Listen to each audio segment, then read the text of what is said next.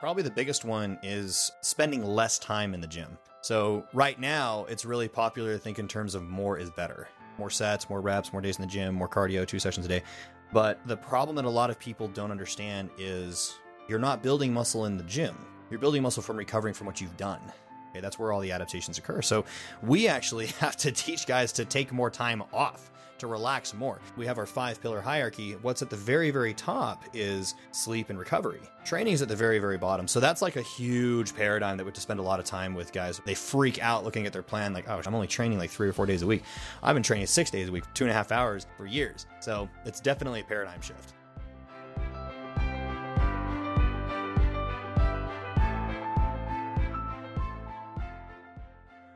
What is going on, gentlemen, guys? Welcome back this week to another amazing, very exciting episode of the Superhuman Life.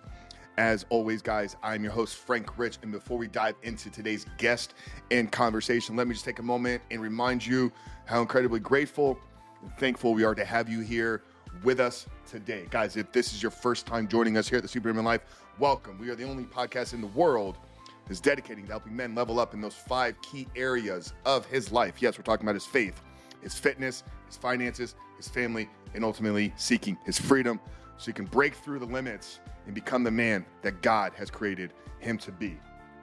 Because we have an amazing guest on the show, somebody I've been uh, in a networking business mastermind group circle with for a handful of years. We've had a few sidebar conversations. We've had a few moments where we've interacted, but today it was really an honor to really get to know him a whole lot better and share the work that he's doing with you guys here.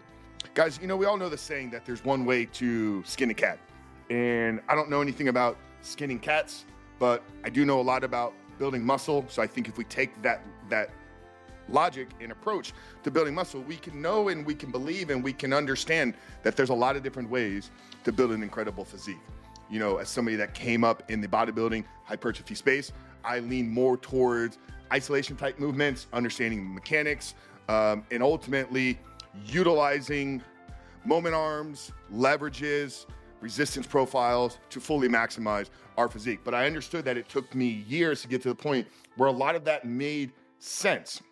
We've had some amazing guests on the show talking about primal movement patterns, talking about strongman type training. Uh, but today's guest is going to take a little bit different of approach, and he's going to tell you about why training with a barbell is the most effective, and really where most men should be starting their fitness journey. And like I say, I agree with a lot of what he teaches and talks about. Joining me on the show today is none other than Braydon Barrett, aka Look Like You Lift.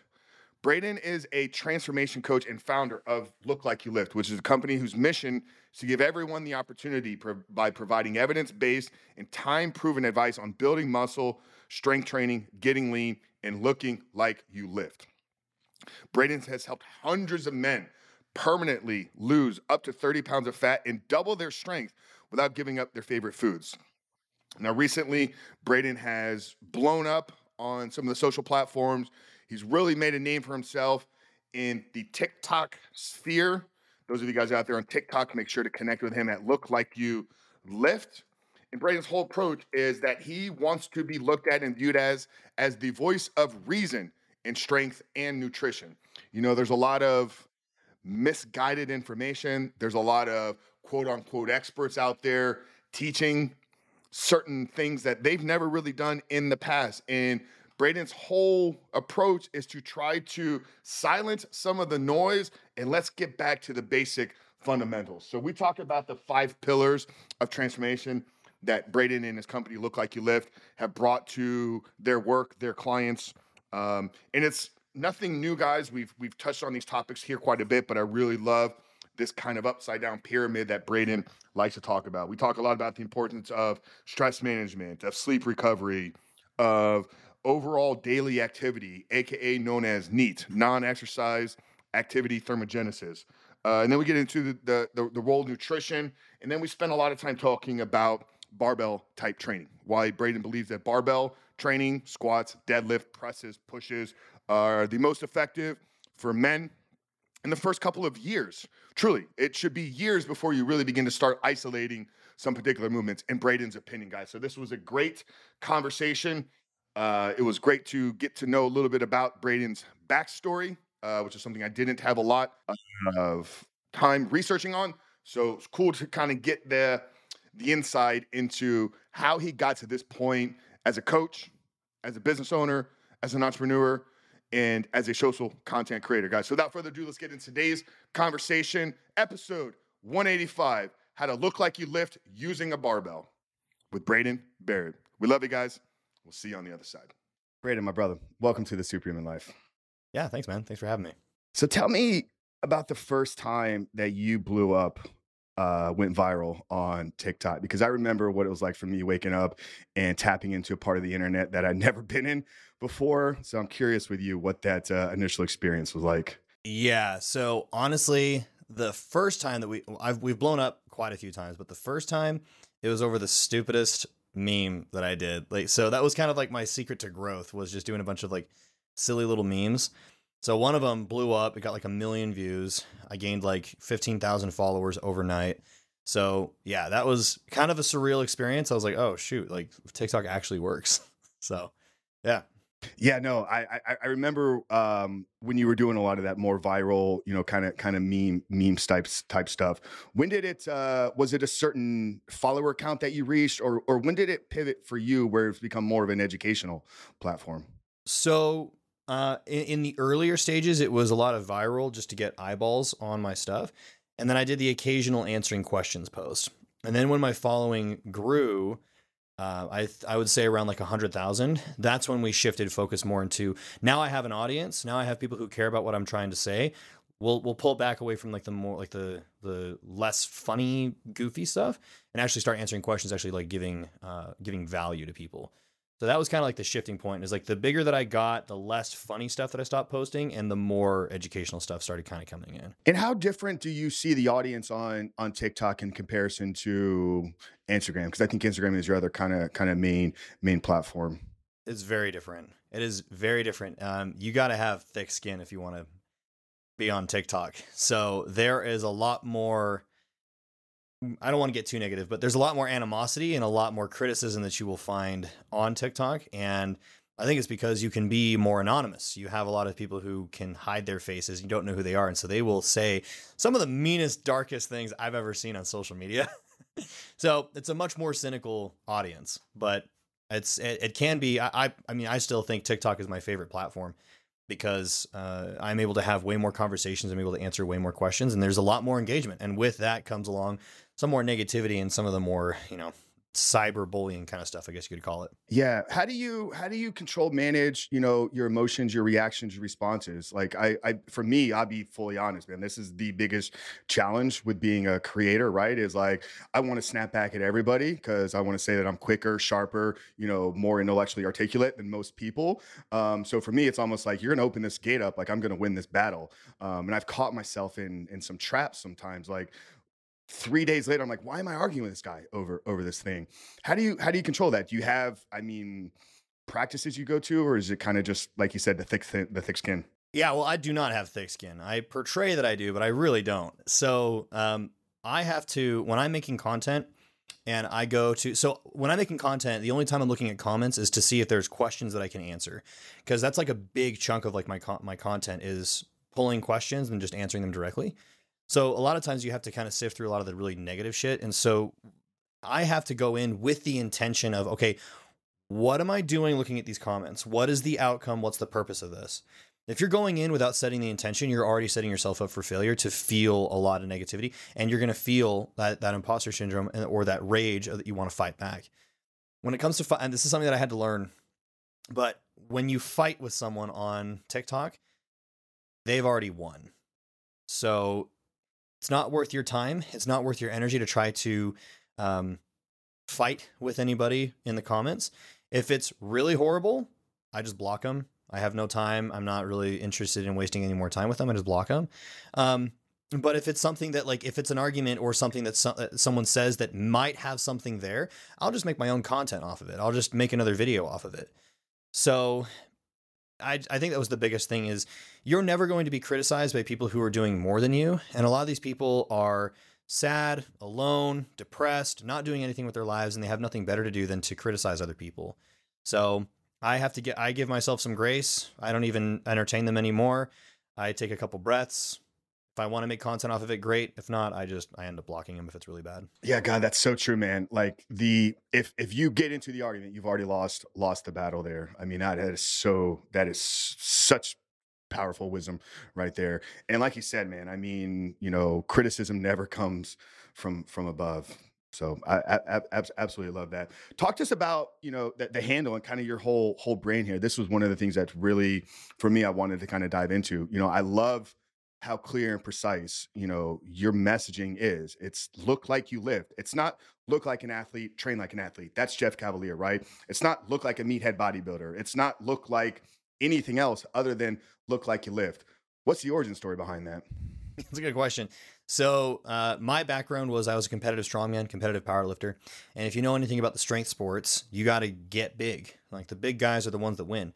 So i ate my way all the way up to like 240 pounds and I, it was a very unhealthy journey. Sure i got strong but you wouldn't have known that i was strong if you just saw me on the streets. You would just thought that i was just like some overweight punk right? So i had to find that balance between being strong lifting a lot of weight because that's what i love doing but also being healthy and you know at the end of it like there's some vanity to it looking good at the end of the day. So right now i think in, in fitness there is this kind of weird there, there's a weird divide where you got to be fat and strong or you got to be weak and aesthetic. Like there is no in between and so that's where i come in. I fill in the gap of you can be healthy lean look really good and be really strong at the same time. So that's kind of where that name came from is we want to look like we lift. We want to look good and lift a bunch of weight so yeah, um, no, that's great. I want to, I want to, I want to go go a little bit deeper here with with some of your story and some of your training background. You mentioned, you know, uh, powerlifting. Two two forty was was at the peak. Brandon, how Brandon, how tall are you? Five nine. Five nine. Okay, so that's, I mean, that's that's that's that's a, that's a lot of weight for a smaller, yeah, a smaller frame there. Um, you grew up on a farm, correct? Um, yeah, I worked on farms all through my childhood. I didn't, I wasn't raised on one. Okay. How did how did the upbringing, how did working on a farm play into your training? And then kind of walk us through, you know, the initial like did you did you get in the weights? You know, was it like a lot of us because we wanted to get chicks? Was it I just I need to be able to train and throw things around on the farm? Walk us through your kind of origin story with with training. Yeah, so born uh, so worked on farms all through my childhood and I was the weakest and the the smallest, like that was the runt of all the other farm hands. So we did a lot of the heavier stuff. It was hauling hay, it was moving giant bales. It was you know moving pieces of machinery. So I was the smallest, weakest one out of the whole group.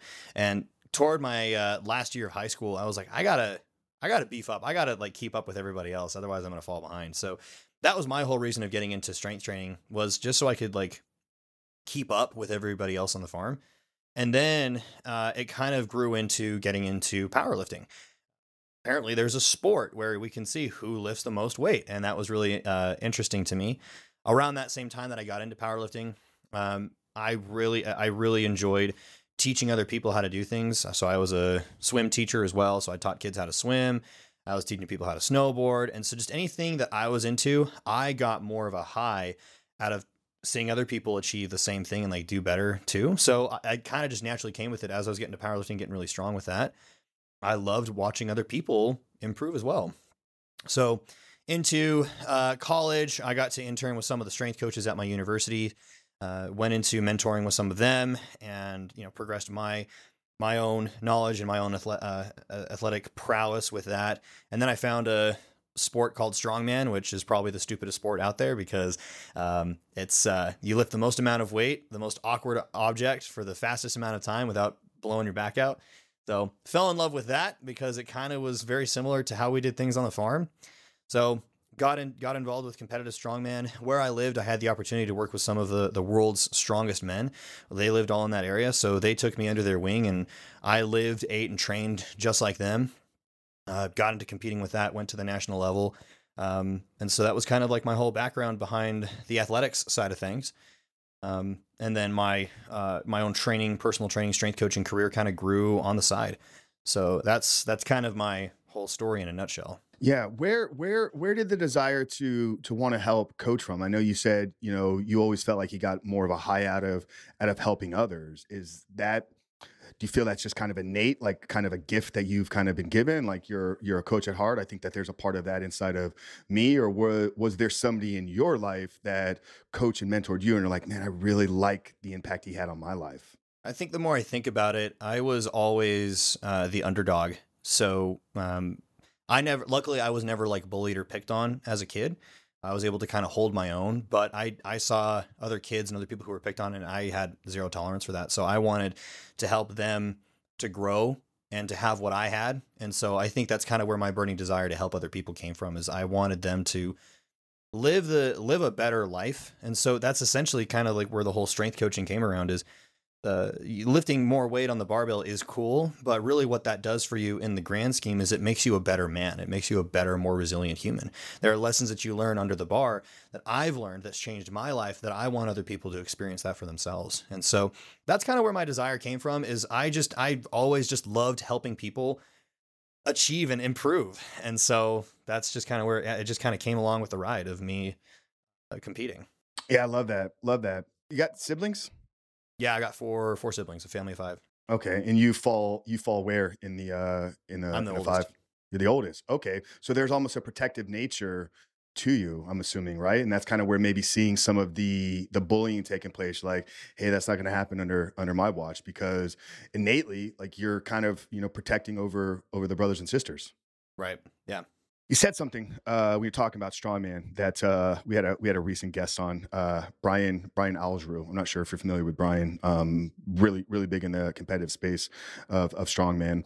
In our conversation, he he was presenting the idea that strongman is the strongman training. Now maybe competitive strongman, maybe that's what you were pointing to is is is maybe not the smartest, but in terms of the training for strongman, he he did a really great job of breaking down in how it can carry over into every area of our life like you know in in in the modern world in our everyday life like we're not picking up barbells and having to move them. We're having to carry suitcases down the stairs. We're having to lift things off the shelf. We're having to put things up on a shelf. So his case was strongman is actually the most effective training for people.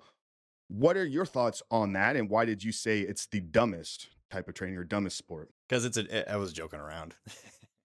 it's a joke, but no, I I love strongman training. At the end of the day, I call it a stupid sport because it's just it's a bunch of guys who we we're all trying to see who can lift the most weight the fastest. So yeah um, i mean an argument that- could be made for powerlifting too right i mean it's Yeah, you know yeah, I've and, got for, my own. and I- for bodybuilding, you know, it's a dumbest sport because you're going to train for 16 weeks to take your clothes off and pose in a bun- pose in front of people, you know, for with your 15 underwear on. seconds of fame, yeah, Exactly to maybe win a plastic trophy from a subjective perspective. exactly. Yeah, they all have their pros and their cons from the competitive level. Yeah, um, but yeah, so he he does make good points. Um, and I I actually will dis I will disagree when it comes to strongman is the mo- he, and I don't want to take anything out of context of, or construct a straw man. He said it was the most effective way of training. I think transferable to to everyday life, right? Is kind of the argument that he was making, right? You know, like where do most people get hurt? It's it's it's picking up, you know, common things in in the world, bending over for gardening, you know, carrying groceries into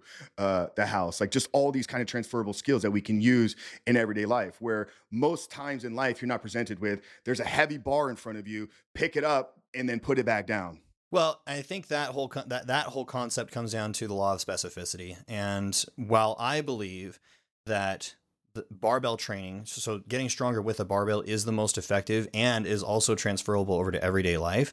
Um, the issue that I have with people who take a more functional training approach is uh, the amount of energy and time that you're spending to specialize in a specific functional movement could be better spent doing something else. And we have to think of the economics of the individual. Where can you go to get access to logs, stones, axles? So it's it's not as accessible to the average person. You know, luckily I'm a 20 minute drive from a strongman gym, but that's me. That's not like everybody. Whereas I can go to any gym in the world as long as it's not purple and I can find a barbell. So getting stronger on the barbell does transfer over to everyday life. Now, if I had 400 pounds on a barbell and I get good at that, that will not transfer over to lifting a 400 pound stone. Absolutely. But I would argue where in everyday life is the average person having to lift up 400 pound stones? Probably not everybody. They're probably having to lift their lawnmower into the back of their truck. That will have transferability from from the barbell. So I can see what he I, I see what he says. And again, I'm uh, the what I hate doing is taking things out of context and making my own argument. Um, but I I would say that like barbell training has more carryover and is more readily accessible to the average person than strongman training. I'll take I'll take it one step for, further. So from like a sports aspect, so um, we when we were training for strongman, we focused on getting as strong as possible on the barbell, and then we used the implements of strongman sports as displays of the strength that we've accumulated. So there's also kind of a difference between uh, the display of strength versus actually accumulating strength. And again, I think the barbell has a is a better tool to build your strength than trying to increase your strength on actual individual strongman implements. Yeah, you need that solid foundation, that baseline set of strength before you're going to be able to do anything functional functional with it. And I think that's kind of where, where, where you're coming in. I, you know, I wasn't trying to put you in a hole here, you know, argument against Brian, anything like that. I was like, hey, let's just kind of open it up here and kind of see some of your thoughts in and around it. Sure. With, and that was, I'll even tell a quick story about this. So please at the, at the strongman gym that we were at. So me and the guys, we would train three times a week. Our training session was about two and a half to three hours a day. And we only, so the majority of our training was spent training a lot like a power lifter.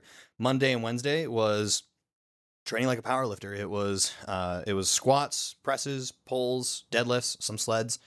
On Saturdays, it was still barbell stuff, but like the last hour, we would practice our technique on those implements. And then on the flip side, so that was me training with some of the world's strongest men. That was their training. And then we had guys who would come in, get their membership to, to the strongman gym, and they would just play around with the implements three or four times a week. And it was just the implements. And they always lost in competition. They didn't get stronger. So there's just a little anecdote for you. No, that's great. No, um, I think I think I'm I'm I'm in agreement with with a lot of this. You know, I don't I don't I don't subscribe to powerlifting or strongman or even really hypertrophy these days. For me, it's, you know, it's been a 20 year journey in the gym where I've dabbled in all these kind of different types of training. And for me, it's, you know, I'm training for longevity. I'm training for health purposes these days. You know, and it's like I, I enjoy doing some of that stuff. So I'm gonna I'm gonna throw it in maybe on a Thursday. I'm gonna go, you know, train with the buddies. We'll throw some balls around, or you know, we'll we'll we'll, we'll carry some some yokes. So for me, it's it's it's kind of just touching on on on all of this. You did compete in bodybuilding last year or a couple years ago, right? I did a show in August. I wouldn't say I compete actively in bodybuilding. I'm I'm currently in a season of life where I do want to see how far I can take it. Um, but yeah, I did my first show in August. And how was that experience? It was really cool. I, I actually had a great time. I think I would have had a worse time had I not had professionals and coaches helping me along the way. Um, but because I had people who were in my corner helping me eliminate the guesswork, it was actually a, a great experience. Yeah, it was fun. Yeah, let's go through let's go through your coaching here uh, a, a little bit. I know you predominantly work with men, correct? Yes. Okay. Are these beginners? Are they intermediate, advanced? Like what what stage of training is your typical client coming in at? The majority of people who are coming to me are they're they have some experience in the gym. And a lot of times they're coming in and we have to kind of re- relearn the basics and the fundamentals. So we have a lot of beginners, but a lot of people are coming in and we have a lot of things that we got to clean up. Okay. Walk us through some of those um, things that you're having to relearn, reteach. Yeah, probably the biggest one is uh, spending less time in the gym. So right now, it's really popular to think in terms of more is better. More sets, more reps, more days in the gym, more cardio, two sessions a day. But the problem that a lot of people don't understand is you're not building muscle in the gym you're building muscle from recovering from what you've done. Okay, that's where all the adaptations occur. So we actually have to teach guys to take more time off, to relax more. In fact, in our we have our five pillar hierarchy. What's at the very very top is sleep and recovery. Training is at the very very bottom. So that's like a huge paradigm that we have to spend a lot of time with guys where they, they freak out looking at their plan like, oh shit, I'm only training like three or four days a week. I've been training six days a week for two and a half for two and a half hours for years. So it's definitely a paradigm shift. Yeah, let's go through that. Let's go through those five those five pillars. So you mentioned sleep recovery is at the top, training is at the bottom. What falls in the middle? Yeah. So number one, so in our hierarchy, this is essentially our order of priority when, uh, like, what what matters the most. And we use this a lot when life gets crazy. So if you're in a season of life where it's super, super stressful, like for me, I've got a kid on the way, so my life is going to be turned upside down. So, like, what should we be prioritizing? At the very top of the list is sleep. Second is stress management. Third is overall daily activity. Fourth is nutrition. And then five is training. Okay, so now when we think of like the average person, what do they do? They flip this upside down right? They get up at four in the morning, sacrifice their sleep to go get their workout in. Uh, they uh, will try to work off a poor diet. So the the the the the hierarchy is flipped. So we flip it back on its right side, and we prioritize sleep and rest first. Training is like at the very very bottom. So what does say for the average person who's stressing out? Hey, I've got like a ton of work on my plate. I, I don't have time to get like to get to the gym. Like so, what takes priority in that season of life? we're going to prioritize your sleep first. We're going to make sure that you're handling, handling your stress in a healthy way, making sure that you're sleeping. I'm going to prioritize you walking more than I am before you even worry about getting into the gym. That's a much healthier way to approach an overall lifestyle transformation than trying to like just white knuckle yourself through a through a regimen. Yeah, I love that. Um, if we can, let's let's kind of zero in on each one of these five and kind of see if we can maybe get some some real. You know, what we like to do is obviously, you know, the overarching ideas are are are, are great, but anytime we have an opportunity, we can zero in and maybe give some key actionable steps that people can kind of take. We obviously can't revamp and improve somebody's sleep hundred percent, but I'm assuming that there's going to be some some key things that we want to pay attention to, look for, and maybe slight adjustments that we can make in our sleep uh, routine. So, what are some of those kind of core uh, core concepts there? Yeah. So, uh, one of the biggest ones that we do with sleep is um, the modulation of caffeine. So, way too many people have too much caffeine too late in the day. And I'm looking at you guys who get off of work and take a pre workout right before they go train, and then they have to go to bed in an hour or two. So, cutting off caffeine at least 10 hours before bed can have huge effects. And it's again, it's scary for people to do that, but you're actually going to have more energy when you can do this. Why? Because you're getting the deep restorative sleep that you need in order to recover. So you're not having to rely on a stimulant to get you through your day. So that's a big one. The second one is um, optimize your environment. So this is a big one where if we can, if in your bedroom, if we can reserve the bed for two things, just sleep and sex, and that's it, cut everything else out, you're now associating that bed as an environment for one of two things. So when I step into this office, my energy changes to all right, it's I'm I'm here to work. My energy changes when I get into the car. My energy changes when I get into my bedroom. So because I've set it up for that. So that means I want you getting uh, I don't want you eating in bed. I don't want you reading in bed. I don't want you doing anything in bed except for sleeping and having fun. So that a lot of times means getting electronics out of the bedroom as well. And that's a tough conversation to have if your partner's quite not on board, but it changes a lot. The third thing I would say is get your room colder. So it's been shown in studies the optimal temperature for sleep is 66 degrees Fahrenheit. So if we can get it colder, that'll be great. Either turning down your or turning on your AC, or you can even get like an in-room cooler to make your room colder. That's going to be huge. And the last thing that I would say, there's a lot of we actually have a whole training on uh, sleep that it's like 30 minute long training with like a ton of value there. Yeah, it's free. If you guys just message me, I can send it to you. But um, the last one is make sure that your room is pitch black. So you are a light sensitive and a temperature sensitive being. So um, the change in temperature will either wake you up or calm you down. The same thing with the amount of light that you're being exposed to will either wake you up or calm you down. So I'll either uh, advocate for getting blackout curtains, or the easiest one for people to do is just get a sleep mask. Now, I have a sleep mask that I like to push because it's the best sleep mask in the world. Uh, it's a little more pricey, but you're investing into your sleep. Um, and that one gets the room. It you you could put it on in the middle of the day and you wouldn't know if it's night or day. Like that's how effective the mask is. So those are like just you can take those right away and start implementing them right away, and you're going to have better sleep. What's that sleep mask? It's called Manta Sleep Mask. Um, if you guys go to the link tree on my Instagram, you can just click on that link. That's the one that I suggest. But I I buy them for family members. I I have like two or three uh, masks of my own. Like they are awesome. Yeah, no, guys, we'll uh, we'll get that link down there in the in the show notes. I'll actually take I'll take the step out of your hands that you don't need to go. Obviously, we are going to want you to follow Braydon for his work, but I'll make sure we get that link down there in the description box, show notes there below.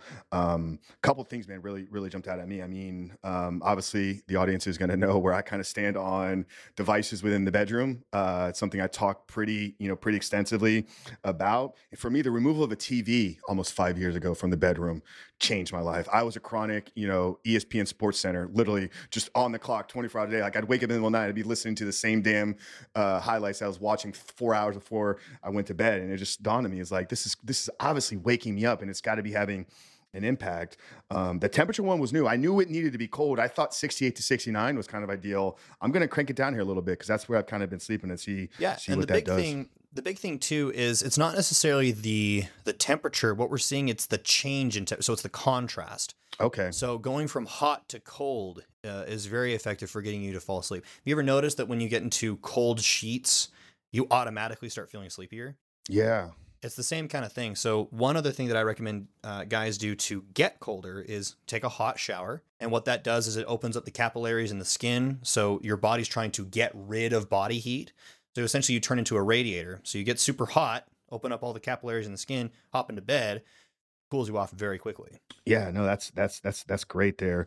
Um, and then obviously the caffeine one makes makes a ton of sense. Now, somebody maybe needs some improved focus before training. Maybe they got a late night training session. Maybe they've had you know long long day at work.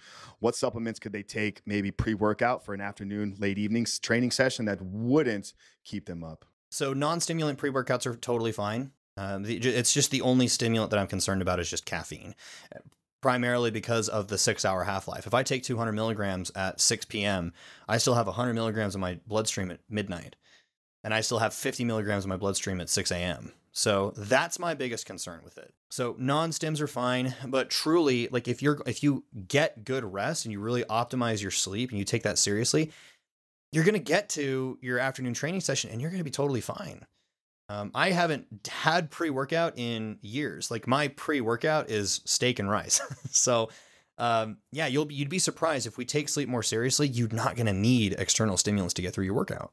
Yeah, it's like I think I think it was Hormozi. I forget I forget who said it. Probably I think it was Hormozi on a on a on a podcast. Like if you are relying like if you rely on caffeine, like if if it becomes a necessity, it's you're no longer getting the benefit. Like it's really become a crutch. Like if the if to even get up in the morning, you need a cup of coffee, you know, like you're not getting the benefit from it. Like do the work to dial this back go through that painful kind of you know detoxing get your body kind of back operating on normal but i think too many people rely on caffeine as opposed to getting the benefit from it. Whereas if you take the time away from it, then when you need it, then when you crank it, it's like, hey, I'm gonna go a little bit harder today, or I need to focus a little bit deeper, or maybe I didn't sleep as well last night because the kid kept me up, for whatever reason.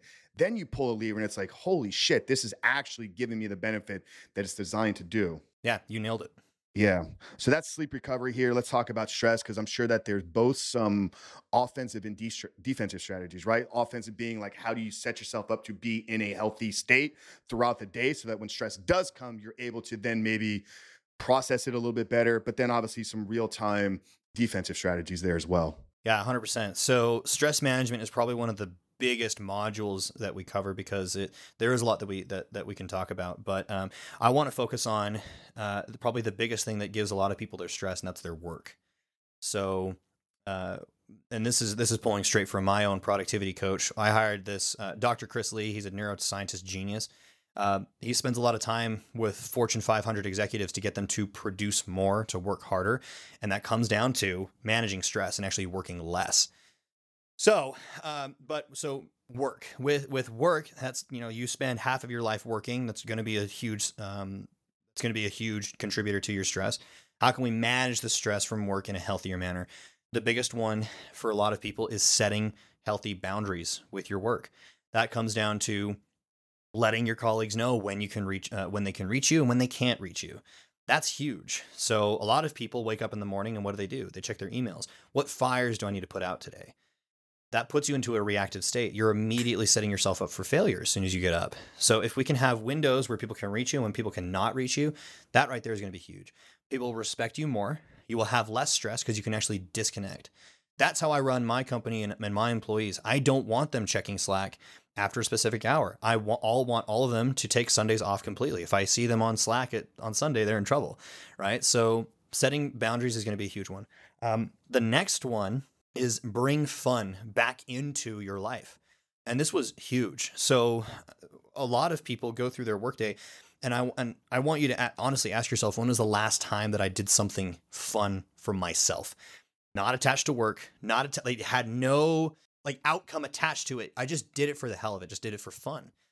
And unfortunately, a lot of people say they haven't done anything fun in a long time.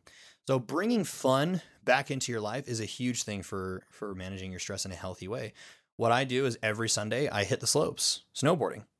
Uh, when the weather's nice, I go longboarding. Uh, my coach told me to go buy a Switch, so I play Switch. Uh, you know, so I clock out and I go play Switch. That's the routine for switching from work to family is having some fun. Play Switch in the middle of the day, right? So it's like have bring fun back into your life, and that is there's there's science to prove that that does huge things for stress management. So those are two big ones. Last one that I would say is um, meditation, breath work. For some people, meditating can be uh, rather hard to get into it, especially if you're if you're brand new to it. With me and my ADHD, meditation uh, in the in the traditional sense of sitting down, not doing anything, and breathing, actually just puts a megaphone to intrusive thoughts. So, walking meditation is fantastic. So, walking and counting your steps and breathing while you're walking, counting your steps is a fantastic way to de-stress. There's a lot that we can cover with stress management, but like those are like the big ones that I would say. Yeah, no, that's that's great, man. Um, I I love that you talked about play or you know having having fun. Um, it's a big part of you know the change the change of my life when I realized like, hey, we were put on this earth to to play and and and and and, and have fun. You know, I, I spent two hours at a softball field last night, church league softball, right? You know, so it's not ultra competitive. Obviously, we're out there, we're trying to win, but it's really about you know the fellowshipping with the guys, you know, and and it's and just bringing me back to kind of my my youthful competitive sports, right? Um, and I, I would add into that probably re- relationships, right? Prioritizing healthy relationships. I think that's something you know the average kind of you know high, high achiever kind of A type guy. It's like go go go go go. I'm going to work. I'm going to put myself in a you know in a in a in a hole for 12 hours a day and focus on scaling the business. And I'm going to detach myself from many deep, meaningful relationships. Then it gets six months, and I've experienced this with burnouts, right? It's like you experience this element of like you almost don't enjoy doing anything because you've disconnected from other people. So I would add on to everything that that Braydon said there is focus on just like meaningful relationships. Bring that into the fun. Yeah, well, and you'd be surprised too. I, I noticed this even with my own work that I was of the mindset I'm just going to grind my ass off, and then when the business is on its feet, then I'll take time to relax and take time to build relationships. But that didn't happen when I took more time to work less, focus on my relationship with my wife, and have more fun and do date nights. The business grew more. So yeah, I like I, we can do a whole podcast on business growth, but like taking time to play now is truly what's going to help make your life better and make you more productive. Yeah. Yeah. Everybody wants to feel busy, right? You know, it's like you, God, it's the answer, man, that like despises me. Second, it's the second answer I hate more than anything. Well, the one I hate the, the most is when you ask somebody how they're doing and the answer is I got nothing to complain about. It's like, why is your first response like that? You're looking to complain about something. The second response that just irks me, dude, is like, hey, what's going on, man? How you been? Oh, busy. And it's like, that sucks. Like, I don't want to be busy. Like, I want to be hyper productive and getting things done. Now, there comes points where, yeah, I feel like I'm ultra busy, but it's not the first response that I want people to know about my life. I want people to know that I'm doing amazing. Like, God has blessed me. Like, we're, we're I don't want to make busy a personality trait. no, exactly, exactly. You know, I've, I've, shared this a couple times. I've, uh, I, I think it was Napoleon. You know, this guy conquered more than more than half the world. He was intentional. Obviously, this is a different time, but I think it's a great example of what you were talking about with staying off Slack on Sundays. When Napoleon was given a letter back, whatever it was, five six hundred years ago, he would purposely and intentionally sit it on his desk for two weeks because he knew one of two things was going to happen. Number one, if the problem was big enough that he ultimately needed to get involved in it, it would it would make its way to him right? It's like if it's it's a 911 emergency somebody's going to be able to get your attention right? Secondly if it's not that big of a problem it's going to take care of itself. And i think most people are just attached to their phone. Like you said they wake up first thing what fires i got to put out? The, if the fire was needed to put out it would have woke you up in the middle of the night. I can almost guarantee that. I'm very intentional. You talked about environments right? When i stepped into this office there's no phone. Like and people are like, Frank, I can't get a hold of you in the middle of the day. If you needed to get a hold of me, you would find a way. You'd message me on Slack, you'd message me somewhere where I would get it. But yeah, if you call me most times in the middle of the day, I'm not picking up because you probably don't have anything that's going to improve the productivity of what I'm focusing on. Now, six, seven o'clock when things shut down, yeah, I'm going to respond to messages. I'll get back to people. But that's been really productive for me. And I, I love that it's a major part of what guys get from you. They, you know, they think they're coming in to look like you lift, but it's like, no, we're going to talk about all these more important things first. So, well, and if you think about it, like they've a lot of these guys that come to my program, they've done workout plans before. They've done the coaching before, and clearly it hasn't worked. It's not uh, just about the sets, the reps, and the calories, because as if it was, you'd already be there by now. Clearly, there's something else that's missing here, and we've done our best to kind of identify what that is. Yeah. So we address sleep, stress management, overall daily activity. Is this like NEAT? Is that kind of what you're what you're focusing on there? That's exactly it. Yeah. So um, there's been several studies to show that frequent bouts of low intensity activity throughout the day is more beneficial for longevity and preventing uh, common health health problems. So what do a lot of people do? Dedicate a bout of cardio first thing in the morning, and then they're sedentary for the rest of the day. So what I encourage people to do is stay moving. Don't push yourself super hard, but just stay moving as much of the day as you can. You and I are both standing right now. We consider that ODA. Taking frequent walks throughout the day, that's ODA. And then on top of that, we it goes again with the stress management with playing and having fun. Find activities that are also keep you active and, have, and, and are fun. It's rollerblading, snowboarding, longboarding. Like those are all considered ODA. So we take that more seriously than just the training aspect. So yeah, it's a yeah, that's kind of ODA in a nutshell. Yeah, no, that's that's that's fantastic. I tell a lot of you know young men in their in their twenties, you know, get a dog. Like yeah, there's so much that you get out of it. Obviously, you know the need uh, to get out there daily walks. You know, don't get a little you know four pound chihuahua that's not going to need you to walk it. Get a dog, you know, that's going to require some physical activity because that's going to require you to move. But there's other things that kind of come with that as well. You know, the need of of, of responsibility, the, the, the taking care of a living being. For a lot of the guys that we work with, it's like, yeah, that's kind of something you want to develop. Like in life, is like, can you a take care of yourself and can you take care, provide for something else? So I love that. It really ties into uh, the the daily the daily walks, the ODA, I think you called it. That's that's great. So um, I want to touch on your. Uh, I guess your framework or your kind of philosophy on nutrition. Because what I'm going to assume is you're not like one of these dogmatic, subscribe to a specific type of ideology within within nutrition. So, wh- what do you teach when it comes to nutrition? Yeah, this could be a big one. So, um, so the compliance is the science, right? So the best diet that works is the one that you can actually realistically stick to. And that's a big problem that a lot of people face where they hop on a specific diet. They can do it for like three months, absolutely. But as soon as you go back to normal life or your previous way of living, what happens? You gain the weight back and then sometimes even more. So, personally, I'm not so much concerned about how much weight you lose. I'm concerned about how long can you keep the weight off. Because I'm assuming you want to lose 30 or 40 pounds and you want to keep it off for the next 40 years. Okay, well, we're not going to do that if we use a specific starvation style diet and get the weight off and then you just go back to normal life. You've already done that several times. Again, the people that I speak to, they've already done diets several times and they they they're they're great at losing weight, but they suck at the weight maintenance. I had a call the other day, just a couple weeks ago with a guy. He said he lost over 300 pounds. And I was like, wow, cool. And he said he lost the same 50 pounds six times. Oh my god! I was like, that that's genius. so yeah, clearly that, that, that dude's a marketer though. That that is that that guy's got marketing, sales behind yeah. him, copywriting. Like that's a headline right there. exactly right. Yeah. So clearly you don't have a weight loss problem. You have a weight maintenance problem. So yeah. that's the approach that we take when we're building out nutrition plans. Is okay. So my goal is to get you get this job done and never have you ever talk to me ever again. That's what we want. So the way that we do that is we get you to lose weight on as many calories as we possibly can. So a lot of times that starts with just having you eat at maintenance and establishing good general training and nutrition habits first.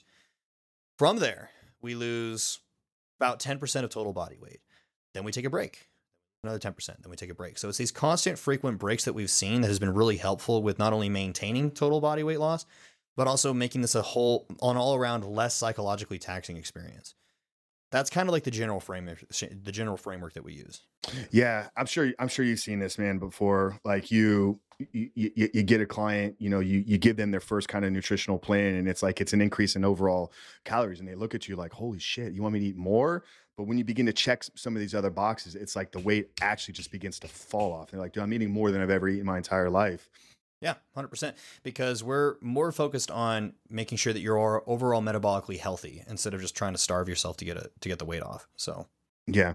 So for for you are the are the macros um personalized like is it kind of depending on where you are, how much weight needs to be lost, your lifestyle, other factors is going to you know contribute to if you're a 40 30 30 or a 50 30 20 or how are you kind of you know tracking tracking some of that? Yeah so we we take a couple different approaches. Uh, right off the bat we will put together a zero guesswork meal plan. We want you eating specific foods for the micronutrient density. We play like well, that's a big thing that we focus on is making sure that you are we're tackling all all deficiencies right off the bat nutritional deficiencies. So um, we have you eating a specific plan in a specific way and then once you've been able to stick to that and prove to us that you can handle that we start to give you more flexibility. So at that point, we really aren't tracking, like, we're, we're not doing like macro splits.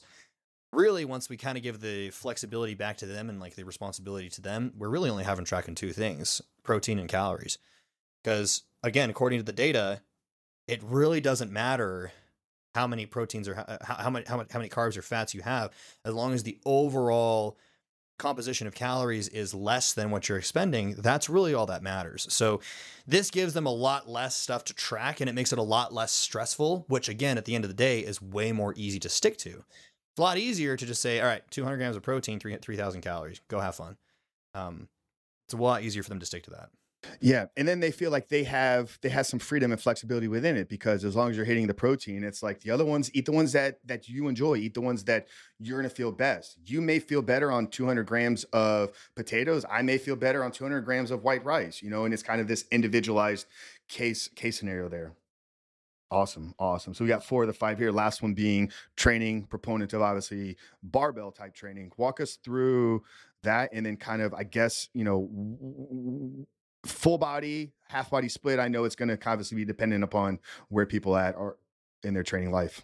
So training, uh, the, the we have to ask what is the intention of the training in the first place. So with our purposes, we have to ask what is the most effective style of training. Rather, what is the most important physical attribute that we can improve that will also bleed into the other physical attributes. And from what we've seen, it's focusing on strength getting you overall stronger. Strength is the only physical attribute that potentiates your ability to improve all other physical attributes. Okay, so uh, point to CrossFit here. They listed out the 10 attributes of physical fitness cardiovascular, uh, cardiorespiratory, uh, cardiorespiratory fitness, mobility, agility, power, uh, hypertrophy. All of, so all 10 of these physical attributes, they all improve when I can make you stronger. Now, this is a one way road, it's not a two way road. So if I do hot yoga for an hour, I can't, that's not going to put 20 pounds on my squat. I can't go do a spinning class for 30 minutes and be able to lift my lawnmower into the back of my truck easier. But if I can get you stronger, your legs are stronger, you'll be able to push on your bike harder, making you a better biker. If I can get you stronger as a 60 year old woman, you no longer need a walker to get off the toilet, right? So I'm not saying strength is the end all be all, but getting overall generally stronger improves our efforts in all other physical attributes. So that's a big, big proponent of how our training is structured. And then we go into using this question of what's the most important, how do we structure our programming? That's a that's a whole different conversation of how we specifically pick our exercises and how we structure them accordingly. But we like using high frequency training, high frequency full body training that works brilliantly for people who especially don't have the time or the want to sit in the gym six or seven uh, five or six days a week. So we have them doing a full body split. We have them squatting pressing and deadlifting three or four times a day uh, three or four times a week and it works really really well. So we actually give our we give our training program for free. It's all over my tiktok it's all over instagram it's all over our discord and it's we just call it the sticky note plan because it's so simple it fits on a sticky note. And people ride that that's that was the development of over 10 years of doing this with thousands of different individuals face to face and it works brilliantly for everyone i think it's a great place for everybody to start so that's uh, that's kind of how we go about training yeah, no, I've seen you talk a lot about the the sticky note, and guys. Once again, make sure to make sure to give Braydon a follow. I mean, he's he, his his social is just packed with actionable cues and tips, obviously, like we're we're we're, we're giving here today. When, in your, I mean, opinion, then is somebody is it is it ready to go from full body to maybe more isolated training? Is that going to be dependent upon obviously goals and intentionality? Like, is there a point within somebody's training career where maybe this full body stuff is going to stop having the benefit and they need to get more isolated in the training? Yeah, absolutely. Uh, the yeah, so we have we like pyramids here, right? So our hierarchy is kind of an inverse pyramid. Our training is a is a regular pyramid. We believe that full body training is that foundation, and the size of your pyramid is dependent on the size of your foundation. So that base foundation is essentially again going back to your strength. A person with a squat of 500 pounds is going to have larger legs than a person who squats 200 pounds. So that's the foundation that we work off of is we can get you really strong with this full body high frequency training. When we move into these other forms, hemisphere style training, push pull legs, even the bro split, when we move through those tiers, they become more effective. Okay, if your bench, if you come into me as a 16 year old kid who watches too much TikTok and your bench press is only 100 pounds, but you're messing around with six or seven chest isolation exercises that aren't very heavy because you're just not generally strong, they will not have the same effect. If I if I were to get you to 300 pounds on your uh, bench press and then bring in those exercises, those following isolative exercises are now heavier, more mechanical tension. They become more effective at that point. So again, it kind it all kind of circles back to, and I sound super repetitive when I say it, but like if I can just get you generally stronger, everything works better. No, it's fantastic, and I think I think the point needs to be driven driven home because one of the things I wanted to to kind of get your thoughts on was this this social media fitness, man. I mean, you know, I, how old are you, Braydon? I'm 29. 29. Yeah. So I mean, you you kind of came up in this, man. I you know, God, I was training in 2000. I was training in 1998, bro. Like you know, before the damn phone was like a brick, man. Like so, they're like we weren't on our cell phones. Like I made a joke on on the Critical Bench channel. You know, I do a lot of work with those guys over there. That when I first joined the gym, I, I had like the CD Walkman on my hip, man. Like it wasn't even iPod or MP3s. It was like you know, if you if you jump a little too hard, it's like the music the skips, skips. man, skips mid workout, man. So for me, I feel so blessed that I kind of came up without all of this garbage. And yeah, now I'm 20 years into my training, man. Like I do get more out of a leg extension than a lot of people are going to get out of a squat because I got 20 years. I've got the 565 squat on the books, right? I don't need to do that anymore. It's going to get no benefit. But from an intentionality, from the ability to get my mind into the muscle, I will make myself puke on a leg extension machine. Uh, and I just had the ability to, to do that. But it's it's been laid a foundation. So what are like what are your thoughts obviously you're you're in the space right and I, and I love that's why you've really put your voice out there as the voice of strength and reason right or the voice of reason in strength and nutrition what are some of the things that that that you feel are just misleading the young men out there so big the, question the i know no well there's a lot right so probably the biggest one is that you don't really need to work hard to build an God. impressive physique and it, there's no one out there that will say that verbatim but in the content, underdeveloped children will always gravitate more toward, hey, this person's saying I don't need to lift heavy weights and don't need to push myself to grow. I'm going to listen to him. When in reality, a lot of these guys, in order to get the viewership, in order to get the people to follow and buy their cheap little programs, they have to reinvent the wheel. They have to speak to what the audience wants to hear, not what the audience needs. And that's why our message really isn't very popular. And I'll, I'll say a lot of times when I'm answering questions on TikTok, this is the answer that you're not going to like, but it's the answer that you need to hear. So that's probably like the biggest one is misleading people that this isn't going to require effort. But it, it your body doesn't want to grow. Growing is expensive. It's bio, it's bioenergetically very expensive. It it's actually goes against everything that we understand of evolution to grow. You're going to have to force yourself to do that, which means you're going to have to push yourself to your limits every single time. That's just a that's just a biological fact. So yeah.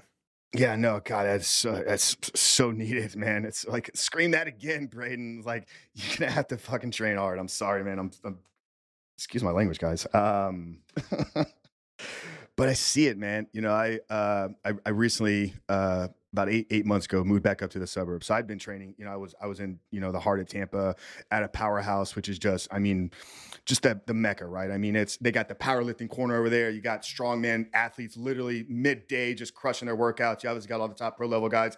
So I'd spent a good amount of time the last seven, eight, nine years training around elite level trainers. Like you walked in there, you don't need caffeine. It's like you breathe the air. It's like you breathe the testosterone in the air. It's like that's all the jolt you needed. But returning back to the suburbs, man, got me in kind of some of these commercial gyms, your crunch fitnesses. None of them are purple, but it's just a different or it's a different energy. And for me, it's like sometimes I feel like I'm kind of like I don't want to say fish out of water, but it's like I'm in there busting. I mean, even to this day, like I'm still training hard, right? And it's like I look over and it's like the little kind of pulling the thing, and it's like, dude, man, like you're you're, you're not going to grow. Like I just I don't get it, man. So um, I'm glad. Yeah, you, it's an unfortunate reality.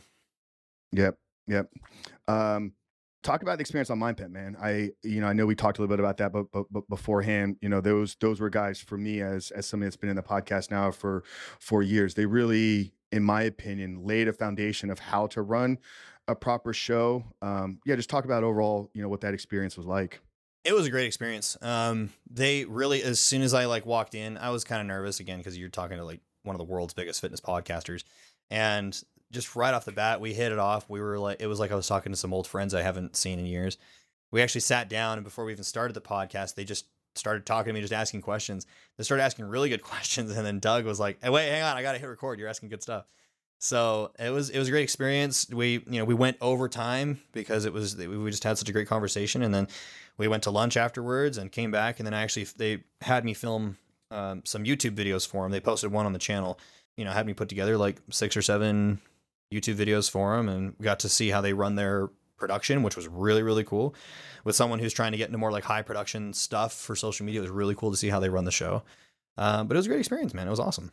That's awesome, man. Awesome. You mentioned uh kid on kid on the way back back at the beginning, man. What uh what are you expecting there? What's that going to kind of?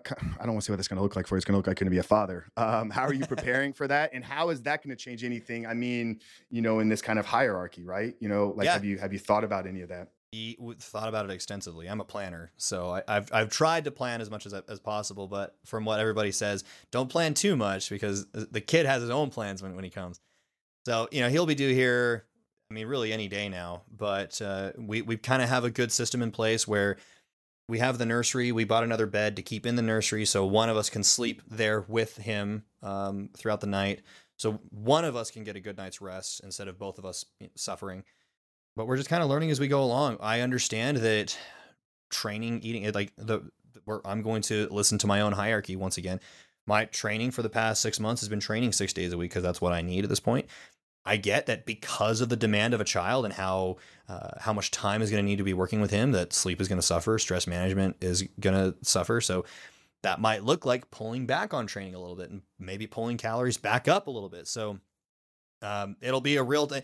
I'm excited because I will first handedly experience what clients go through when they have kids along the way.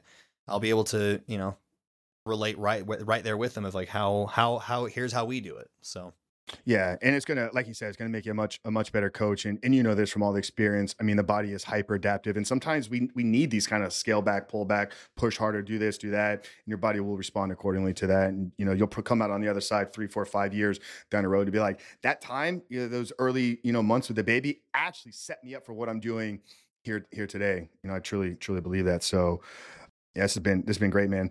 Um, tell us where the guys can find you obviously you know we talked about the the social media the tiktok the instagram all these bits um, so plug that obviously your coaching is it open enrollment all the time is it something they need to get on a waiting list kind of walk us through that process there as well yeah, we have a cap on coaching at this point in recording. We we keep cap on coaching because we understand coaching quality goes down with too many clients. So spots are closed for now, but we give so much free value. If you guys really want to get take advantage of all the free stuff that we do, uh, join our Discord. So uh, we're like at three thousand members. We do. I go live in there once a week. Uh, it's I, I I make the joke that my free shit is better than your paid trainer shit. So um, yeah, hit us on TikTok, Instagram, join the Discord, get get as much knowledge as you can, and then when spots open, you'll you'll you'll know about it. So Yeah, incredible. And we'll get all we'll get all this stuff plugged down there in the show notes. Last few questions here. Obviously, you know, you mentioned it right there at the end, right? Your free stuff is better than most people's pay thing. I feel like we did a great job here, really unpacking the five, you know, the five pillars. Literally gave somebody a framework. Like if they wanted to go out there, I mean, they could just walk away with kind of the middle of this podcast and improve their overall health and fitness. But you and I both know most most men aren't going to do that. Why is that the case? Why is when we give all the free stuff away, it's still people still do not take action on it?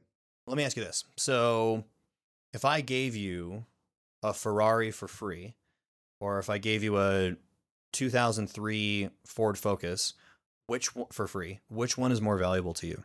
I mean, the Ferrari, hands down. Oh, they're both free, right? They're both the same value. Well, I guess it's, I mean, that's, you're projecting your sense of value onto me at that point. But I mean, I would tell you that if I had a Ferrari in my possession, whether it was free or I paid top dollar for it, it would be something of value to me because I understand the value of a Ferrari, just like I understand You the would probably- value. You would Of probably take it more. You'd probably take it more seriously if you had to pay for it yourself. Yeah. Probably, but it would still be, but it would still be valuable to me if it was given to me. the things that we talked about is literally the framework that you can have a transform- transformation from. However, because there wasn't a dollar sign attached to it, the perceived value is much less. There, you can you can go out there and you can have a successful transformation just from the free stuff online. It's everywhere, but there's no investment. There's no skin in the game, so therefore there's no perceived value. When I was 16 years old, I bought my first car and I paid 500 bucks for it. Okay, and I treated that thing like a baby. Like I, it was my prized possession. And then I had friends who their parents bought them cars, new cars, and they trashed it. They never took care of it. I think that there's something to be said that when you can invest into your health and invest into someone helping you along the way, you take it more seriously. For that whole reason, it's the whole reason why I still have coaches in my corner. I have a productivity coach, I have a training coach. Back when I was doing bodybuilding, I had a posing coach. So I have as many people in my corner that I invest into as much as I can because that's when I take it more seriously. So that's what I would say to that. Yeah. Is there an element of uh, of accountability in place there as well, or do you think sometimes people put too much weight and value in accountability? Like, so I'm going to do this because so and so is going to hold me accountable. I think I, I think that plays a huge role. So when you keep yourself accountable, you break promises to yourself all the time. Unfortunately, you'd think you'd value yourself more and keep promises to yourself more, but we just don't do that. But um, if I have to keep myself accountable externally to someone I'm paying a lot of money for, all of a sudden I'm a lot more motivated to be honest and also to do the things that they've given me. No, love that. Love that so much. Uh, guys, we're going to get all Braydon's info plugged down in the show notes. We're going to get the link to the mask. We need the link to his Discord as well. Make sure to follow him on TikTok, Instagram, everywhere. Uh, last question here, Braydon. Uh, title of the show is obviously called The Superhuman Life. For me, when I talk about or think about living a superhuman life, it's really a belief system. It's how, it's how I try to show up in the world every single day. And it's coming from a place as a man of faith. I do believe that we are put on this earth for a purpose. So there's a calling on each and every one of our lives. You know, yours is probably somewhere in the realm of leading, coaching, inspiring others to live an optimized, healthier, fit life. Uh, but knowing that there's a purpose on our life, for me, I don't think is is enough. I think too many people stop there. Yeah, there's a purpose on my life. What are you intentionally doing, right, to uh, manifest and bring that purpose to the world in service of other people? So that's how I try kind of define living a superhuman life. But as I end every conversation, I love to get the guest take. So Braydon Barrett, Mr. Look Like You Lift, how would you define living a superhuman life? Leaving the world better than you found it. However you do that in your however you find necessary, but leaving this better than what you found it. I think right now we think too much of ourselves. And if we look in history, any time that a society start thinking about themselves versus thinking about prosperity, suffered.